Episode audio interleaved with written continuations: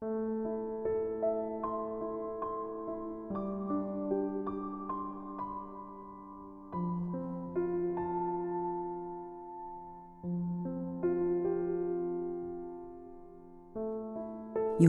되던 연습생 시절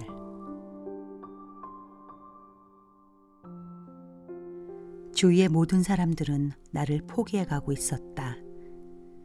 사무실 식구들은 안타까운 표정으로 나를 쳐다보곤 했고 나는 아무렇지도 않은 듯 명랑한 얼굴로 그들을 대했다. 그런 얼굴을 하고 돌아서면 정말 미쳐버릴 것만 같았다.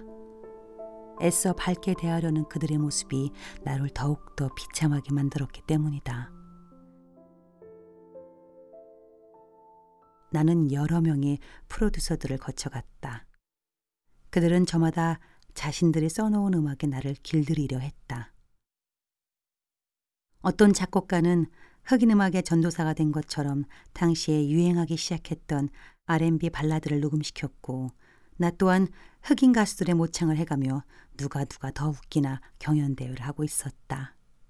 한 번은 내가 흥얼거리며 불렀던 Summertime을 사장님께서 들으시곤 오, 이런 곡도 부를 줄 아네 하시더니 어느 날 재주풍의 신곡과 함께 그 곡을 쓴 작곡가와 앨범을 만들어 보라고 하셨다. 재즈인지 뽕 R&B인지 정체를 알 수 없는 곡들을 녹음하기 시작했는데 도대체 내가 뭘 하고 있는지 알 수가 없었다. 나를 발라드의 여왕으로 만들기 위해 훈련시키는 동안 몇 년을 활동하고도 남을 많은 곡들이 만들어졌다. 하지만 그것 중 어느 곳 하나에도 내 모습은 보이지 않았다. 그러던 어느 날 사장님이 할 말이 있다면서 연습실로 들어오셨다. 한동안 말씀을 안 하시고 연습실 피아노만 쳐다보셨고 도대체 무슨 영문인지 몰라 난 손을 물어뜯기 시작했다. 사장님은 난감하거나 긴장을 하면 다리를 떨었는데 내 눈앞에서 다리를 떨고 계신 모습을 보니 심각한 이야기인 것이 분명했다. 불길한 느낌에 아, 더 이상 너의 앨범을 만들어줄 수가 없다. 미안하다. 내가 할 일은 다 한 것 같다. 그만하자. 고생했다. 꼭 이렇게 말씀하실 것만 같았다. 나도 같이 긴장되어 눈만 껌뻑거리고 있는데 네가 하고 싶은 대로 앨범을 만들어 봐. 그러시곤 나가버리셨다. 뭐지? 이런 말은 한 번도 들어본 적이 없는데 난데없이 왜 이러시는 거지? 나보고 하고 싶은 대로 하라고? 사장님이 나가신 연습실 안에서 이게 좋은 건지 나쁜 건지 헷갈려 하며 한참을 앉아 있었다. 6년이라는 시간을 억척스럽게 버틴 내가 안타까웠는지 아니면 본인을 믿고 따라와 준 내가 고마웠는지 그것도 아니면 에라 모르겠다 하고 포기하는 마음이었는지 도무지 알 수가 없었다. 지금 생각해 보면 스타로 만들 수 있을 거라 생각했던 사장님의 강한 믿음은 해가 지날수록 조금씩 지쳐가고 믿음은 포기로 변했던 것 같다. 그동안 작업을 해왔던 작곡가들 중에 가장 얘기가 잘 통했던 작곡가에게 앨범 전체를 프로듀싱 해줄 것을 부탁했다. 누구도 의식하지 않고 오로지 내가 하고 싶은 대로 앨범을 만들어 갔다. 그렇게 한 6개월간의 작업 끝에 진달래꽃이 수록된 앨범이 드디어 완성되었다. 회사에서 모니터를 해보더니 지금까지 녹음한 곡들 중에 타이틀로 할 만한 곡이 없으니 유명 작곡가의 곡을 한 곡만 더 받아서 그 노래로 타이틀곡을 하자고 나를 설득했다. 나는 그것마저 거절할 수가 없어서 또 한 곡의 노래를 녹음했다. 녹음을 끝내놓고 뮤직비디오를 어떻게 찍을지에 대해 회의를 하던 중 난 뜬금없이 쿠바로 절 좀 보내주세요. 라고 했다. 모두 어이없는 표정을 짓는데 사장님께선 한참을 말없이 있으시더니 며칠 후 2천만 원을 주시며 이걸로 네 마음대로 해봐. 하셨다. 난 그 당시 체게바라에게 미쳐 있었다. 나의 눈엔 그는 혁명가가 아닌 이상을 쫓아 열정을 바쳤던 자유인이었다. 그가 살았던 쿠바에서 나의 첫 앨범의 뮤직비디오를 찍고 싶었고, 더불어 그의 삶을 직접 내 피부로 느껴보고 싶었다. 결국 난 쿠바행 비행기에 몸을 실었고 우여곡절 끝에 뮤직비디오는 완성되었다. 회사에서는 쿠바에서 찍어 온 뮤직비디오와 함께 마지막에 녹음한 유명 작곡가의 곡으로 홍보를 시작했다. 하지만 결과는 참담했다. 아무도 내 노래를 들어주질 않았다.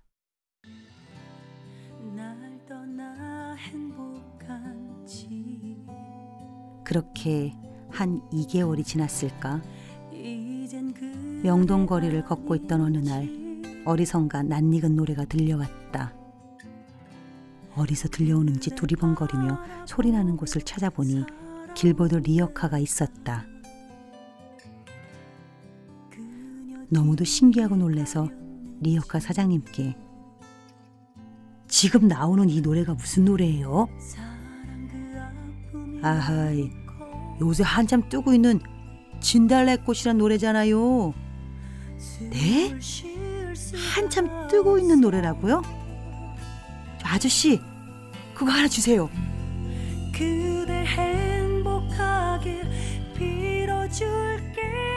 나는 너무도 기쁘게 테이프를 사들고 회사로 바람처럼 달려갔다.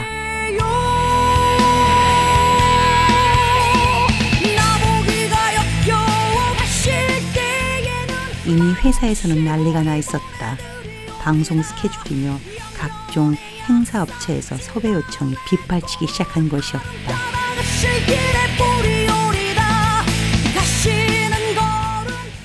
지금 생각해보면 웃을 일이지만 이미 타이틀곡의 뮤직비디오로 제작됐던 쿠바에서 찍어온 영상이 하루아침에 진달래꽃의 뮤직비디오로 재편집되어 방송을 타기 시작했다.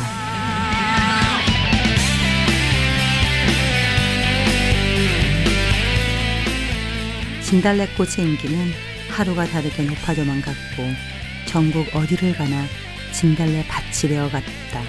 결국 그의 연말 가요 시상식에서 신인 가수상을 받았고 어처구니 없게도 뮤직비디오 상마저 거머쥐게 되었다. 그렇게 내가 하고 싶은 대로 만든 앨범은 어둡고 길었던 6년간의 연습생 생활에 종지부를 찍고 하루아침에 나를 신데렐라로 만들어 주었다. 내가 떠나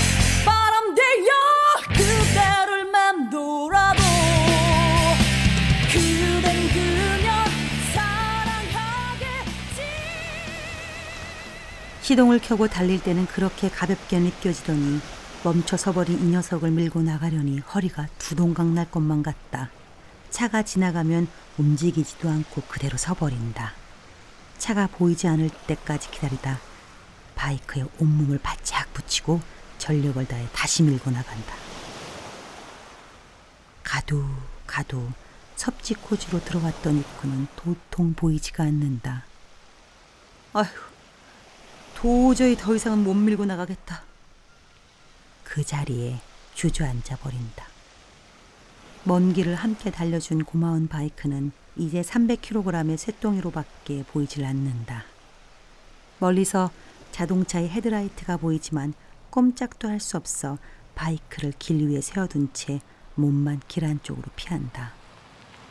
차가 내 앞에 멈춰 서더니 무슨 일이에요? 에? 아니, 저, 바이크가 서버렸어요. 오, 경찰서에 연락을 하셔야 할 것 같은데? 그러시더니 전화를 걸어주시고는 조심해요 하며 이내 떠나간다.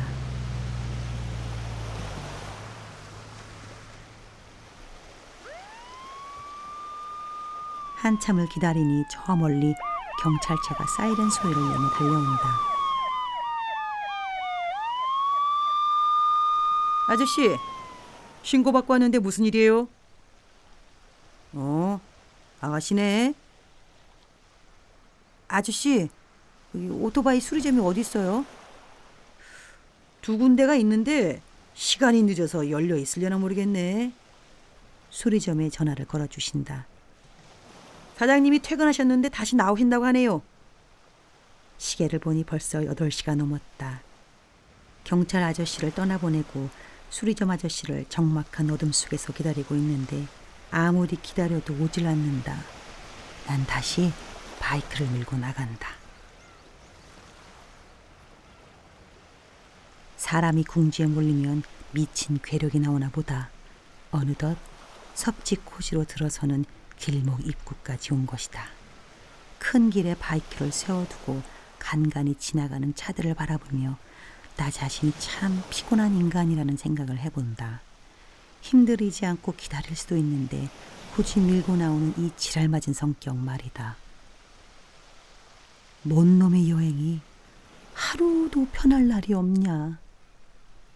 밀고 나오면서 온 힘을 다 써버려서인지 무릎이 욱신거리고 엉덩이마저 뻐근하다. 멀리서 용달차가 달려오는데 수리점 사장님이신 듯하다. 아이고, 제가 조금 늦었죠? 퇴근하고 씻는 중에 전화를 받았어요. 아, 아니에요. 제가 죄송하죠. 몇 번이고 고개를 숙이며 시동을 걸려고 노력했던 일들을 말씀드리자 안장 시트를 뜯고 이곳저곳을 살펴보시다가 가지고 오신 배터리와 내 바이크를 연결하신다. 그리고는 키를 돌리자 힘찬 엔진 구동 소리가 들린다. 엔진 소리가 이렇게 반가울 수가 없다. 배터리 방전이구만. 아저씨가 싱겁다는 투로 바이크 한 장을 덮으신다. 여기서 여행이 끝나버리는 줄 알고 가슴 졸였던 나는 고맙습니다. 고맙습니다, 아저씨. 연신 외치며 머리가 땅에 닿을 정도로 감사의 표현을 한다. 우리 가게 가서 두 시간만 충전하고 가세요. 네. 어둠 속에서 바이크와 씨름하면서 보낸 긴 시간은 구세주처럼 나타난 아저씨의 짧은 등장으로 아무 일도 아닌 것처럼 끝나버렸다. 배터리가 충전되는 동안 저녁을 먹기로 하고 가까운 분식점에 들러 라면과 만두로 대충 저녁을 해결한다. 내일 가야 하는 물령아리 오름의 위치를 알아보기 위해 거리를 걸어보는데 관광지라 모든 상점들이 일찍 가게 문을 닫았다. 맞은편 호프집에 간판불이 켜져 있어 불쑥 문을 연다. 아이고 깜짝이야! 늦은 밤 헬멧을 쓰고 불쑥 들어오는 나를 보고 아주머니가 소스라치게 놀라신다. 저기 물령아리 오름 가려 하는데 그 근처에 잘 만한 곳이 있나요? 아유 놀랬잖아요. 뜯고 있던 오징어를 내려놓으시며 나를 힐끗 째려보신다. 여기는 고성리고 그 근처에는 숙박할 곳이 없을 거예요. 아마 남원읍이나 수막리에나 가 있을 텐데 지금 가려고요? 네. 혼자 가는 거예요? 아유, 위험하니까 조심해요. 놀라신 것도 잠시 어둠 속을 홀로 떠나는 나를 근심 어린 눈으로 바라보신다. 남원읍으로 가자. 바이크 재킷 안에 민소매만 입었더니 밤이 되자 춥다. 메시 자켓 안으로 한기가 들어찬다. 남은 파출소 앞. 저기 이 근처 잠잘 만한 곳은 어디로 가면 되나요? 당직을 하는 경찰 아저씨가 이를 닦고 나오시다가 나를 보고 멈칫한다. 왜 나만 보면 모두 놀라지? 이 주변엔 모텔이 한 곳 있고 해안도로를 타고 가면 펜션들이 많이 있습니다. 무령아리 오름 근처에는 숙박할 만한 곳이 없나요? 있긴 있는데 한 20분은 가야 되고 어두워서 잘 못 찾을 것 같은데. 파출소를 나와 선택의 갈림길에 선다. 20분만 더 가면 된다 하니 잠시 고민한다. 에이, 모르겠다. 7시간도 운전했는데 20분쯤이야. 가자. 나는 또다시 달린다. 밤길은 생각하는 것보다 많이 위험하다. 거기다 가로등이나 이정표가 보이지 않으면 어둠 속에서 목숨을 담보로 위험한 고개를 해야 한다. 달리고 달리다 이번에도 또 길을 잃고 헤맨다. 이곳은 낮에만 마을이 존재하고 밤에는 모두 사라지는 유령 마을인 것 같다. 마침 승용차 한 대가 지나간다. 아저씨, 이 근처 숙박할 곳 없나요? 저 다리를 건너면 한 군데 있어요. 네, 감사합니다. 다리를 건넜지만 아무것도 보이질 않는다. 갈 곳을 잃고 바이크를 잠시 세운다.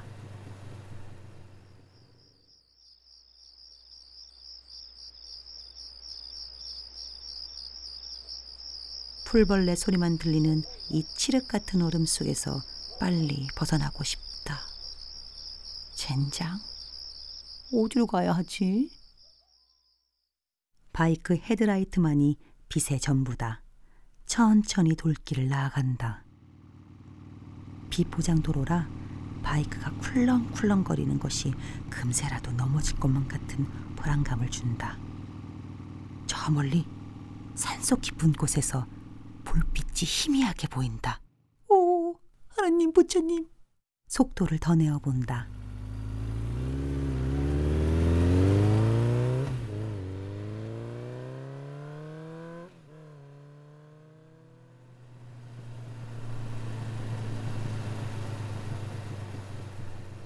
이미 밤 12시가 넘었다.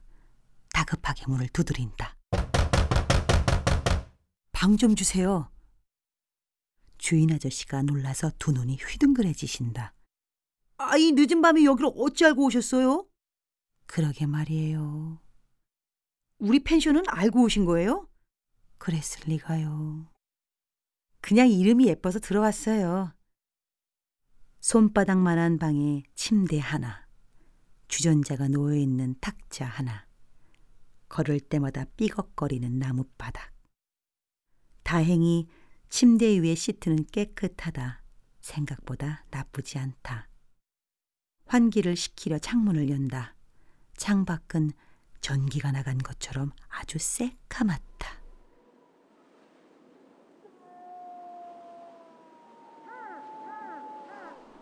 알아들을 수 없는 기괴한 소리들이 교차하고 산속의 차가운 공기가 방 안으로 들어와 나의 목덜미에 닿는다.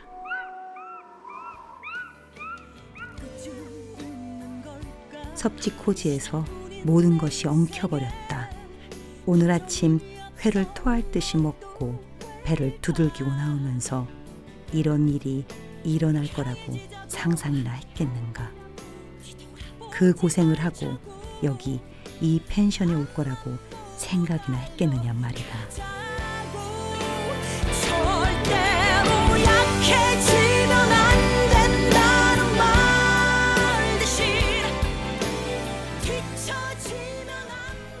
피로가 물밀듯 밀려온다. 쓰러지듯 침대에 눕는다.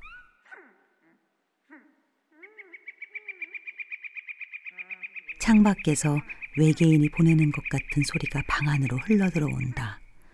버뮤다 삼각지대의 미스터리 현장처럼 세상에 존재하지 않는 곳에 와 있는 건 아닐까 하는 생각마저 들게 한다.